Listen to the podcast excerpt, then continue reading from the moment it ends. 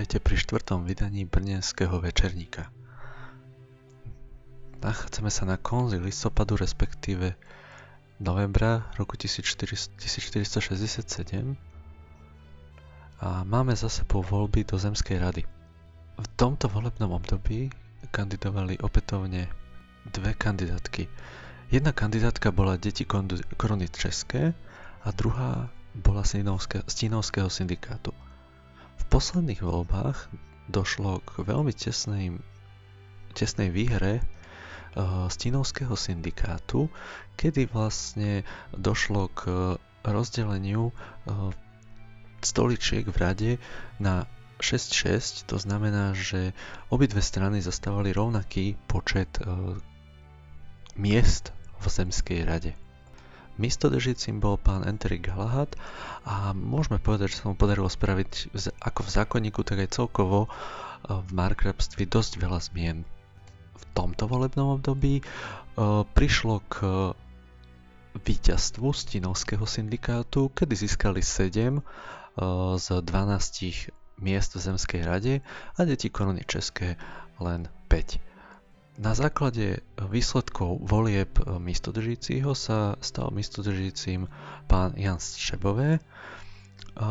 Následne hneď v ten daný deň z Zemskej rady odstúpila pani Ara, ktorá sa rozhodla radšej odcestovať z Brna alebo vybrať sa na cesty.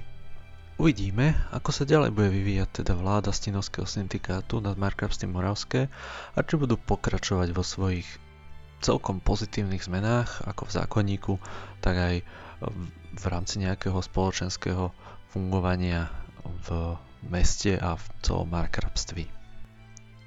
Pred pár dňami sa v Brne stala taká trošku nepríjemná udalosť, kedy po dlhej dobe naozaj veľkom snažení viacerých teda členov Zemskej rady, respektíve hlavne tejto súčasnej Zemskej rady, ktorá skončila, založiť armádu.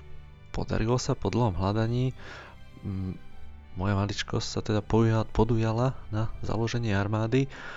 Um, problém nastal ten, že vlastne pri vstupe do mesta Brno e, je potrebné určité povolenie od starostu. V tomto prípade môžeme povedať, že zlyhala asi komunikácia, aj keď teda vyšetrovanie, ktoré sa, na ktoré sa podujal um, Jan Šebové ako vyšetrovací, člen vyšetrovacej komisie ešte neučilo jasného vinníka toho, čo sa stalo, ale vo finále by sme mohli z nášho pohľadu povedať, že zlyhala hlavne teda komunikácia. Čo sa vlastne reálne stalo? Každá armáda na to, aby splnila svoju hlavnú funkciu obrany mesta, musí sa v tom meste reálne nachádzať, čiže musí sa nachádzať za hradbami. Z bezpečnostných dôvodov, keď sa zaklada nová armáda vzniká, e, robí sa to mimo mesta, čiže pred hradbami. Vstup armády do mesta je realizovaný vždycky teda v neskorých nočných hodinách a tu nastal kameň úrazu, kedy pri vstupe armády cez mestskú bránu došlo k nepochopiteľnému konfliktu armády s strážnikmi. No, poviem to úplne zjednodušene, v armáde som bol v tom momente sám a strážnikov bolo dosť. Takže výsledkom bolo to, že armáda zanikla, e, ťažké zranenie jeho veliteľa, ktorému obmedzuje v tejto chvíli opätovné založenie armády a hlavne ide o to, že založenie armády trvá určitý čas a tento čas teda v tejto chvíli vyšiel na vnívoč. Um, z toho dôvodu je nutné sa asi zamyslieť nad tým, ako to v armáde brnenskej a v armáde markrabství funguje, pretože toto nie je prvýkrát, čo sa to takto stalo. Týmto by som rád nadviazal aj na novú prílohu, ktorú budeme, alebo tému, ktorej, sa budeme, ktorej by som sa chcel venovať v Brnenskom večerníku. A to je trošku pohľad do histórie ako Brna, tak Markravství, respektíve hlavne teda čerpať budeme z predchádzajúcich vydaní Brnenského večerníka No a tuto hneď môžeme začať prvým vydaním Brnenského večerníka, v ktorom sa presne píše o ťažkých bojoch s polským, s polským vojskom. A o čo sa jednalo? Um, v princípe už je to naozaj 7 rokov dozadu, kedy sa toto stalo. Zo dňa na deň sa pred Brnom rozostávala polská armáda, ktorá teda chcela dobiť Brno. Samozrejme, vtedy dosť aktívne fungujúce Brno sa okamžite zmobilizovalo.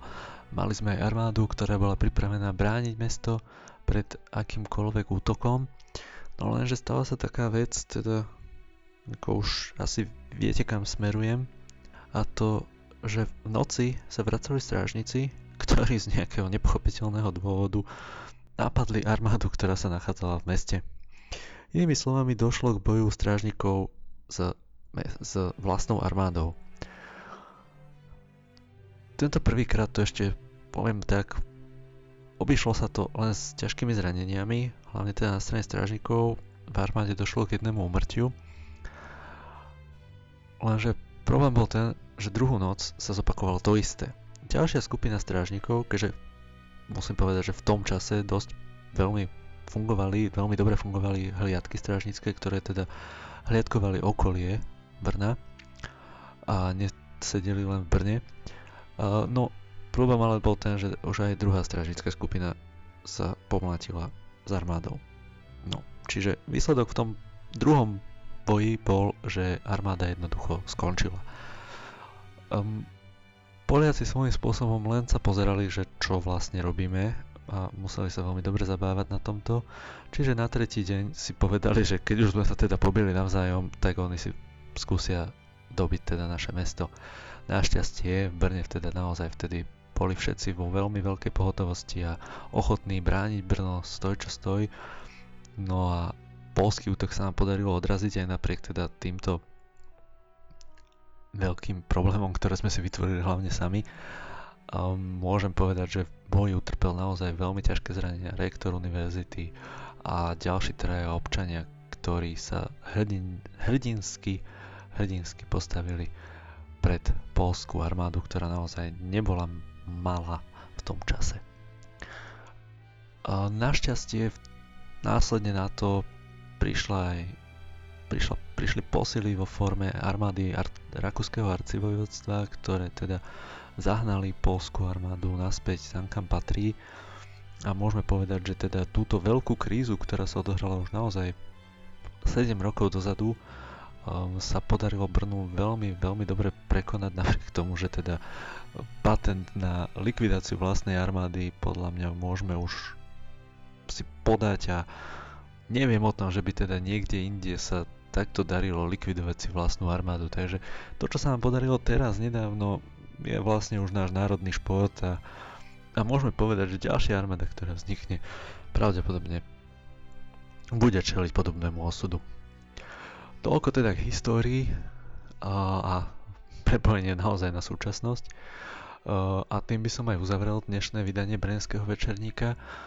Plánujem, alebo rád by som bol, keby sa mi podarí robiť viacero tých Brenských večerníkov a hlavne pravidelnejšie, možno skôr v kratších nejakých verziách, minútka, dve, nejaké rýchle informácie, z ktoré sa vlastne dejú v meste, prípadne výzvy, rady, ktoré by boli. Um, čo v najbližšej dobe v Brne sa udeje, budú voľby starostu, kde momentálne máme dvoch kandidátov a to súčasného starostu Empireka a nového kandidáta Ornaja. Uvidíme, či sa nám podarí zohnať nejaké reakcie, momentálne žiadne oznámenia vlastne nie sú od nich. Uvidíme, čo sa nám podarí zohnať. Ak dostaneme nejaké odpovede na interviu alebo prípadne na otázky aspoň, tak by sme to radi ešte pred voľbami dali von. Ďakujem vám teda za pozornosť a budem rád, keď sa budeme počuť opäť.